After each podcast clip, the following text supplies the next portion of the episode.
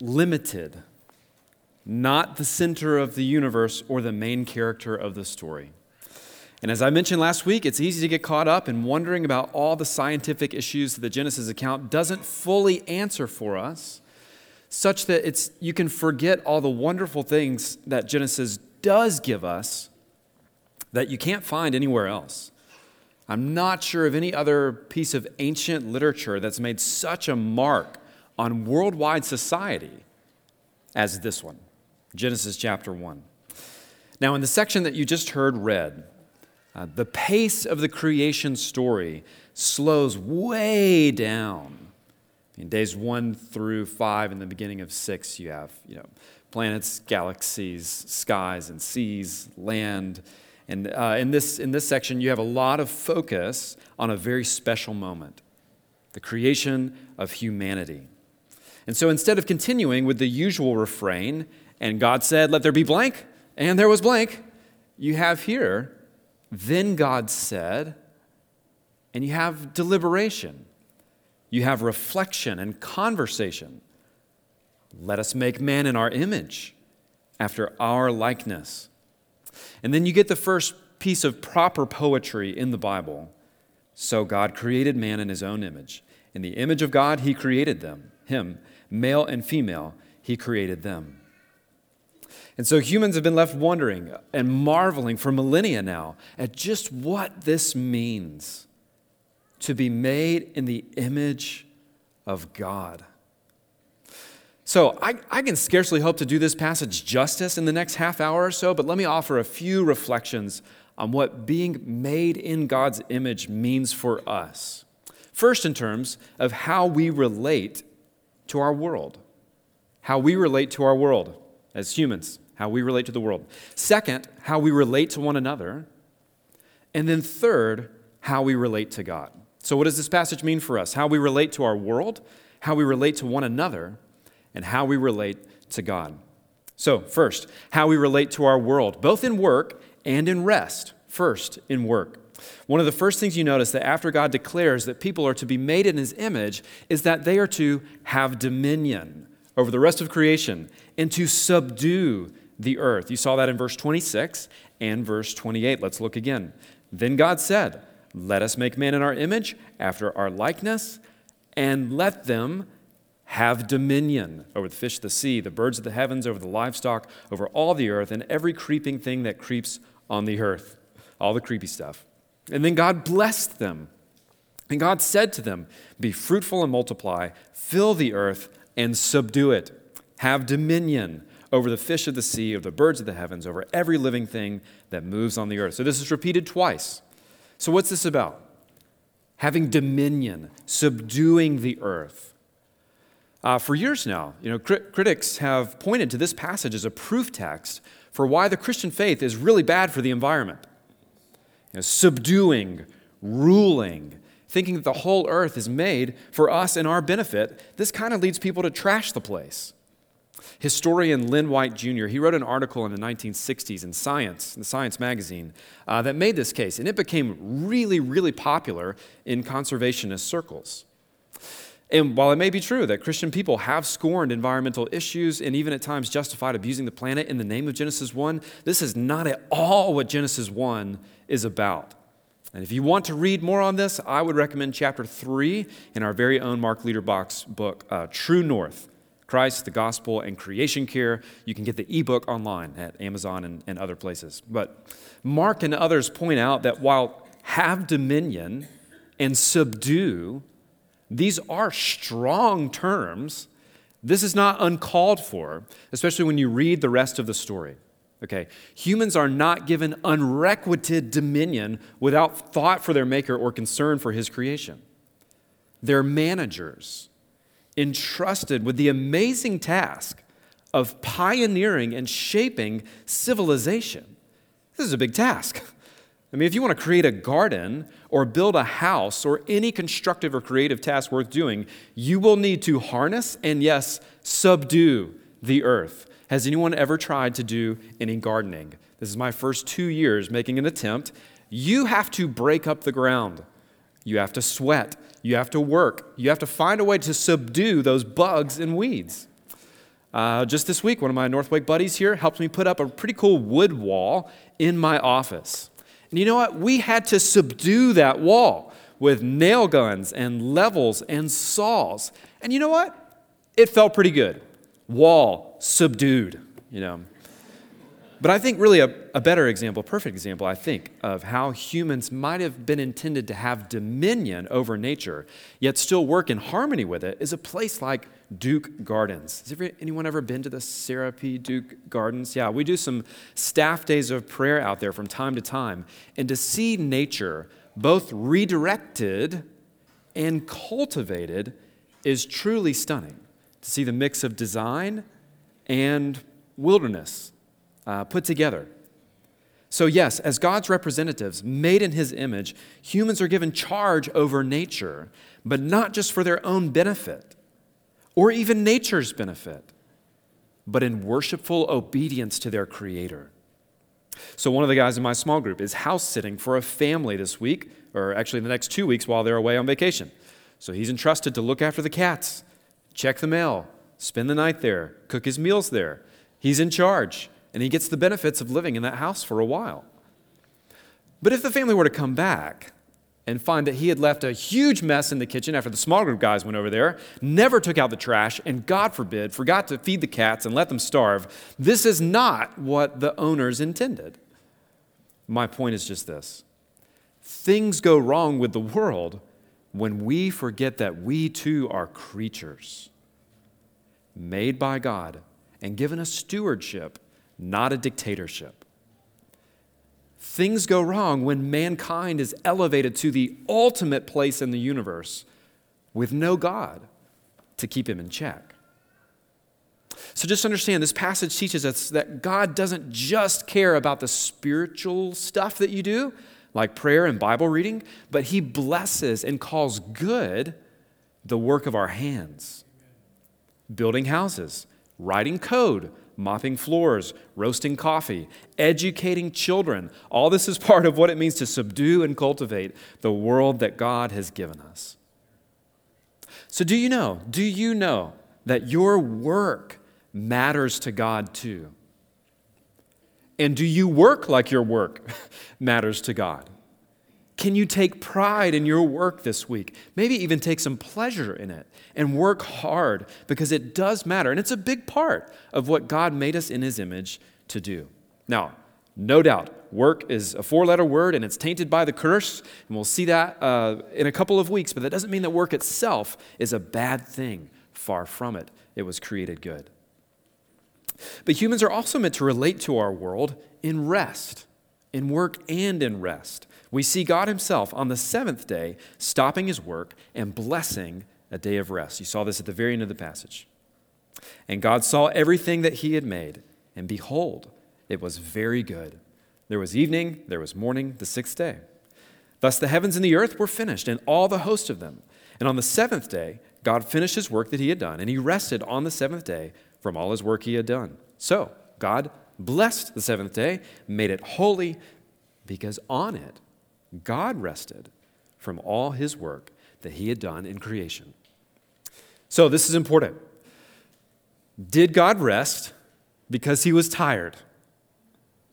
No. Why does he rest?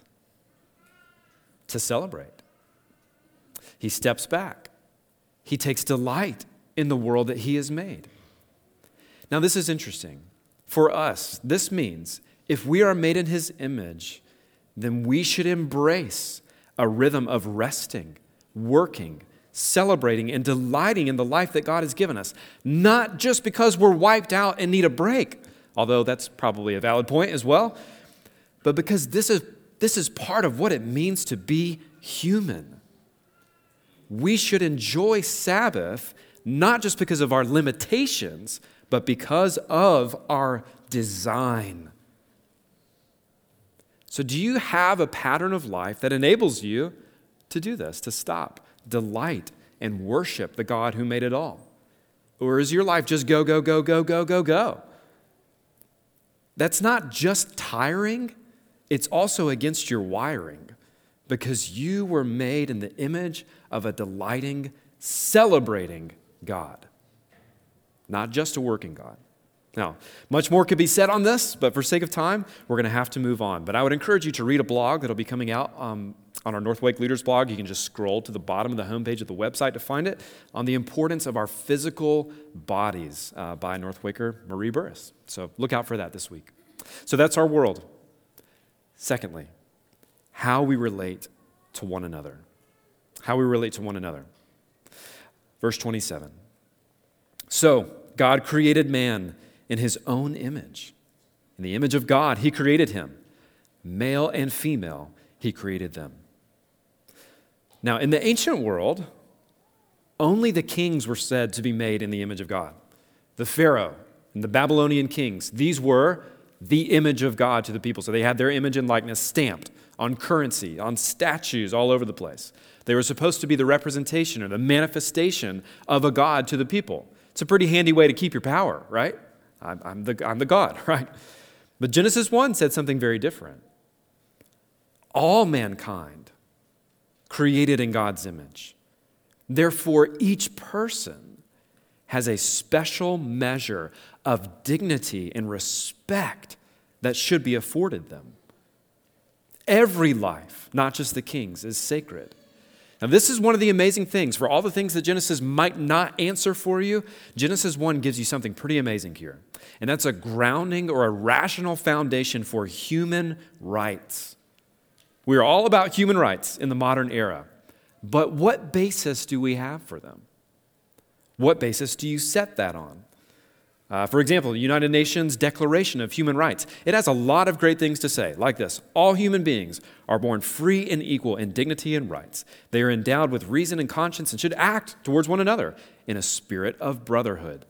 It's a great statement, but it doesn't, it doesn't give the whole declaration. If you read the whole thing, it doesn't give any reason why. Why human rights should exist, why we would say or assume that we are born free and equal in dignity. It's an assumption. And someone might say, well, isn't that just obvious? The history of the world would say otherwise. You underestimate how much Genesis 1 has shaped our thinking as a society.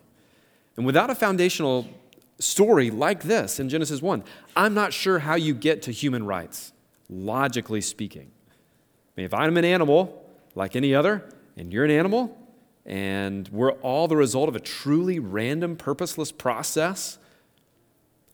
What's all this talk about being free and equal in dignity and worth? If you have something that I want, nature is red in tooth and claw. And what stops me from taking it from you? Why shouldn't I run over you to get it? See, it's no accident that Martin Luther King Jr. didn't just argue that desegregation would be better for our society he said something much stronger that each person was made in the image of God. And this gives each person, in his words, a uniqueness.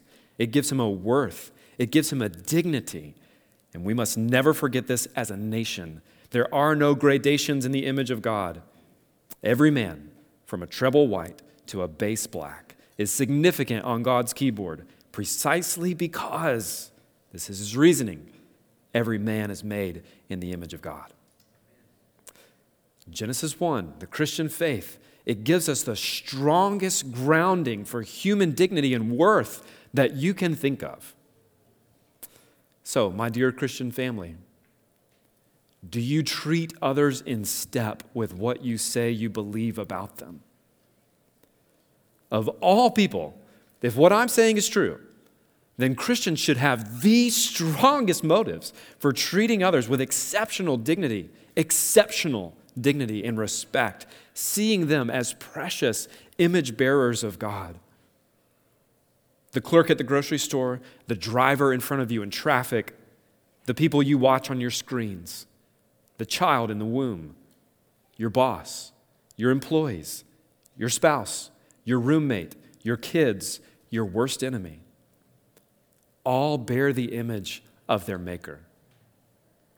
C.S. Lewis, uh, in his classic quote, uh, quote, puts it so well. He says, It's a serious thing to live in a society of possible gods and goddesses, to remember that the dullest, most uninteresting person you can talk to may one day be a creature which, if you saw it now, you would be strongly tempted to worship, or else a horror and corruption such as you now meet, if at all, only in a nightmare.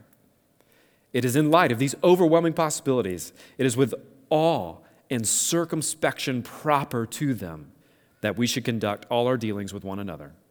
All friendships, all loves, all play, all politics. There are no ordinary people.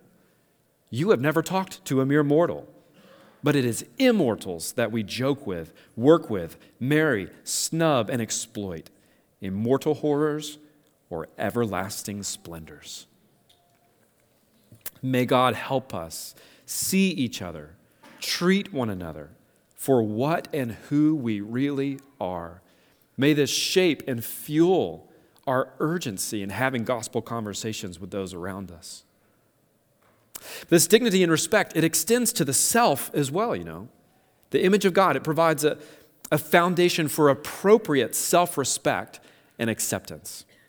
Uh, the late Dr. Paul Brand, uh, he grew up as a missionary kid and went on to become a truly world class reconstructive surgeon. And he spent most of his career serving uh, leprosy patients in India. But he recounts a story from his time in medical school in England during World War II.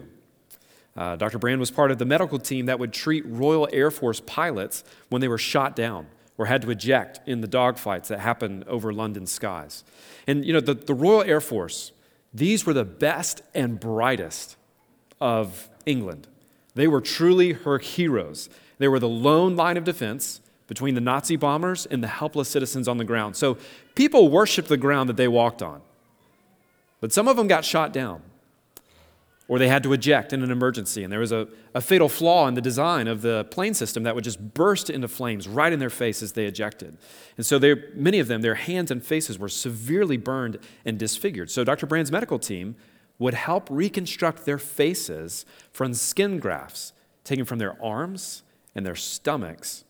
And while they did amazing work for that day and age, plastic surgery in the 1940s is not what it is today. And so the young, once handsome, talented RAF pilots would eventually have to leave the hospital with their appearance permanently altered and deformed. And Dr. Brand found that going forward, some pilots could hardly make their way through society. They became depressed, um, isolated, while others went on to live very full lives. They ran successful businesses, uh, married, or entered politics and, and whatnot. And the thing that made all the difference in these young men's lives was whether or not their fiancés and their wives who were with them before the accident stood by them or not. Many of them uh, quietly filed for divorce or called off their weddings because they didn't think they could stand being married to uh, the man who looked like this. But Dr. Brand wrote about one of his, one of his patients, the pilot named Peter Foster. He said Peter Foster's fiance assured him that nothing had changed but a few millimeters thickness of skin. She loved him, not his facial membrane, she said. The two got married just before Peter left the hospital. Naturally, Peter encountered painful rejection from some. Many adults quickly looked away when he approached. Children, cruel in their honesty, made faces, laughed, and mocked him.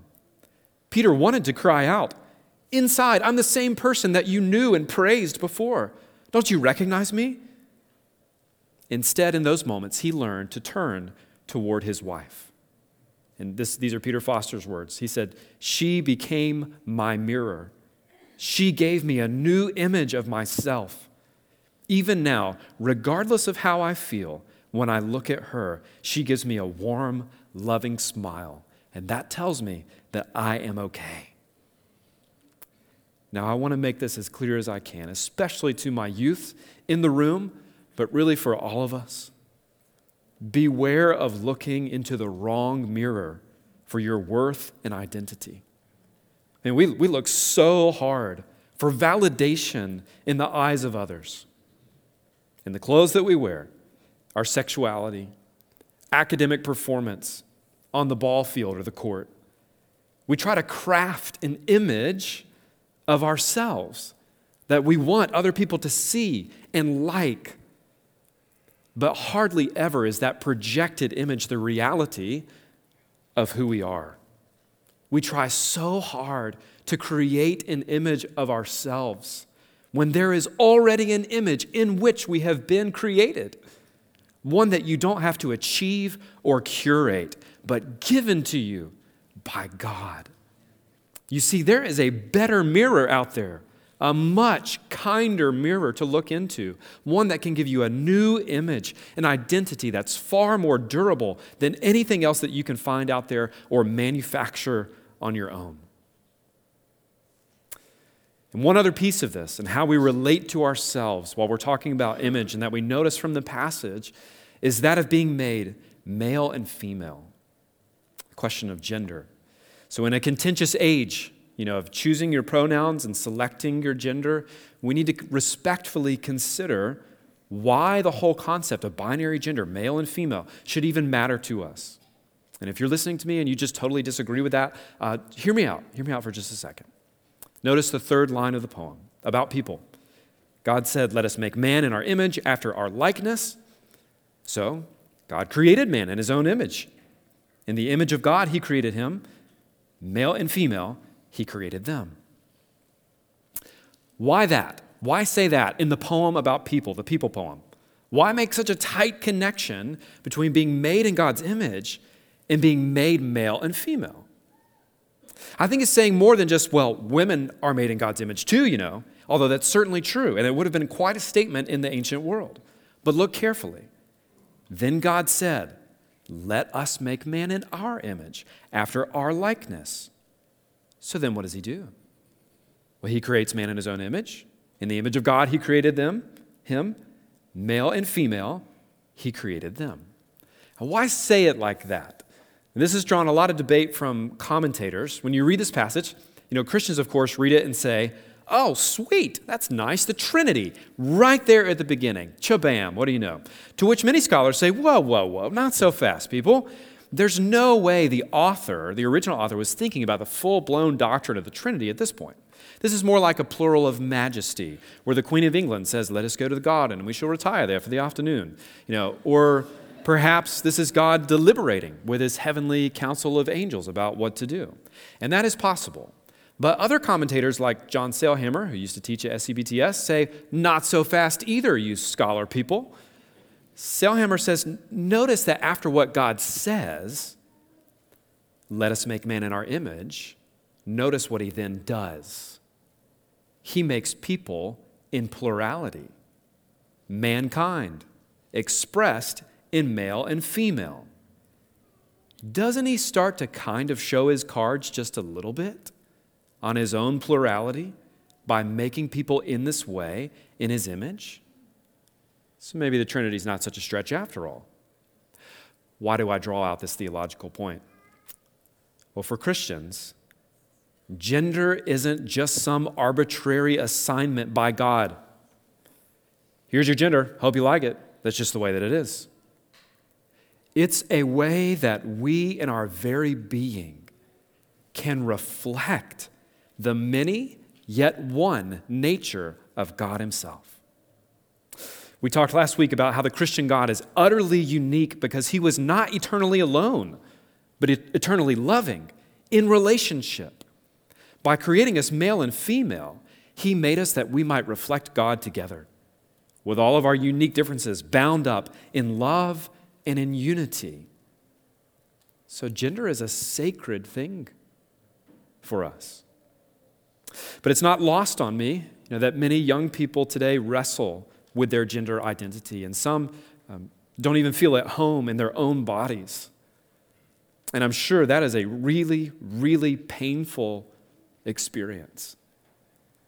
But I'm also sure that you are made by God, you are loved by God, and your gender is not an accident. And that while you may not be able to help the feelings of gender incongruity that you experience, you do have say over how much weight you give those feelings and what you choose to do with them. Our societal script today would tell you that these feelings reveal who you really are deep down. And so you should change your body, change how you look in the mirror. But once again, listen to me. God would offer you a kinder mirror, one that would tell you to look to God and see that your body and your gender We're created by God to reflect His image. And that's a good and noble thing. So you don't have to change how you look in a physical mirror to accept the body that you were given. Still, I know this is a complex issue. And if this is something that you or someone that you love struggles with, uh, we do have some resources that we might recommend. Uh, books like God and the Transgender Debate by Andrew Walker, which is much more pastoral than the title makes it sound. Um, or there's a shorter book just called Transgender by Vaughn Roberts, published by the Good Book Company, very short book. That would be a good start. And we're blessed to have some counselors here in our church who have engaged with these kind of issues before. So if we could be of help to you in some way, um, I know this would be a hard conversation, but please reach out. Reach out to us. So, last, how we relate to God. What it means to be made in His image, how we relate to Him. So, the first thing that you must notice in this passage about being made in God's image is the most obvious. We are made, we are created beings. I'll read this verse again that we've read several times with an emphasis on one word. So, God created man in his own image. In the image of God, he created him. Male and female, he created them. This means we aren't self determining, independent beings. You know, contrary to the Invictus poem that we love, I'm the master of my fate, I'm the captain of my soul. And we love a self made, independent, need nobody kind of hero. Like just in the recent Justice uh, League movie, the Zack Snyder version, the climax of the film is where the superhero, the Flash, runs so fast that he's able to turn back time and change the outcome. And as he does it, he says, Make your own future, make your own past. Determine, determine your own, you know, whatever. Well, we might not be able to do that. First of all, we can't run faster than the speed of light. We are creatures with limits. And I think our fascination, you know, with superheroes perhaps shows how much we long to break these limits. But we're finite, dependent, needy creatures Every time we eat something, we show our true colors. Lunch is a reminder that you are not self sufficient. We're dependent on the fruit of the earth to survive. You see this in verse 29. God said, Behold, I've given you every plant yielding seed that's on the face of the earth, and every tree with seed in its fruit. You shall have them for food. It's a gift, it's His provision, but it implies that we're dependent, need, not infinite. And though, although we are created, finite, limited beings, notice some wonderful things about how we are made. As soon as He makes the man and the woman, God speaks to them, He blesses them, He provides for them, and He delights in them. We are humble, but we are honored, specially created in God's image. Now, what does that mean exactly? I've, I've danced around the idea of being made in God's image all morning so far, but I haven't tried to define what that means exactly because it's hard to define. And at the great risk of oversimplifying, I'll say that being made in God's image means we were made to be like God and to act like God. Not to be God, but to be made like Him and to act like Him. Being made in his image sets us apart from the rest of the created order. It implies that we have a native connection, a relationship with God that animals don't have. And it implies that we were made to be like him and share in his righteousness and holiness. So, my three kids, when all three of our kids were born, my poor wife, especially when my firstborn came, people would say, That is the spitting image of their dad. You have had the same baby three times, which I think just maybe shows how much I look like a baby. But, um, you know, people look at these photos. Is there, no, is there two of them? Uh, they say, you know, is, is that the same kid?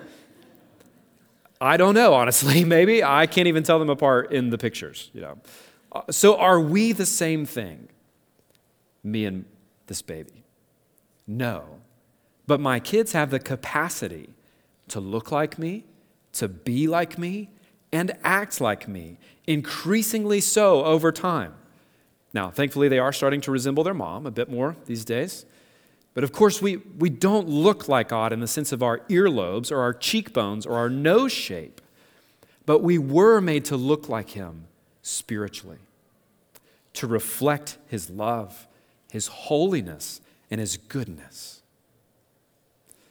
And yet, tragically, we have all defaced His image. We have become disfigured and deformed by the curse of sin and need to be remade now, this is where the New Testament authors totally pick up on and riff off of this theme of the image of God to clue us in as to who Jesus was and what he came to do. They say things like this in Colossians 1 He, Jesus, is the image, he is the image of the invisible God, the firstborn. He looks just like God of all creation. And for all who have faith in him, they say, just as we have borne the image of the man of dust, Adam, so we shall also bear the image of the man of heaven, Jesus. This is how we are remade into God's image. All who look to Jesus in faith have a better mirror to look in than Peter Foster, the RAF pilot. Because when you look to Jesus, instead of everything else in this world to give you your sense of identity and worth, something amazing happens. When you look to Jesus in faith, you're not just inwardly affirmed and comforted, you're transformed. You're not just reassured on the inside when you look at Jesus. You don't just feel better about yourself, you are changed and renewed. When you see Jesus on the cross, disfigured beyond all recognition for you so that you could bear the image of your Maker once again. This will change you. When you see his face beaten with sticks, his beard pulled out, his face marred beyond human likeness, the Bible says, crushed for our iniquities. When you see the beauty of heaven take on the ugliness of sin, so that you and I could be remade in God's sight and beautiful once again, it changes you. John Newton, when on the cross, my Lord I see, bleeding to death for wretched me. Satan and sin no more can move, for I am transformed all to love. His thorns and nails pierce through my heart. In every groan I bear a part. I view his wounds with streaming eyes, but see, he bows his head and dies. Come, sinners, see the Lamb of God, wounded and dead and bathed in blood. Behold his side and venture near. The well of endless life is here. When you behold Jesus in faith on the cross for you, 2 Corinthians 3 says, We are not merely comforted, we are transformed and changed, bit by bit, into the image of God we were made to reflect. Let's pray.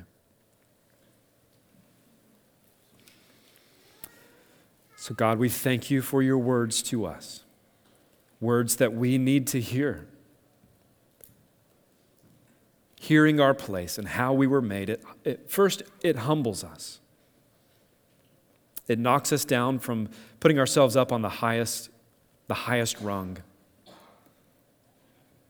And yet it also honors us.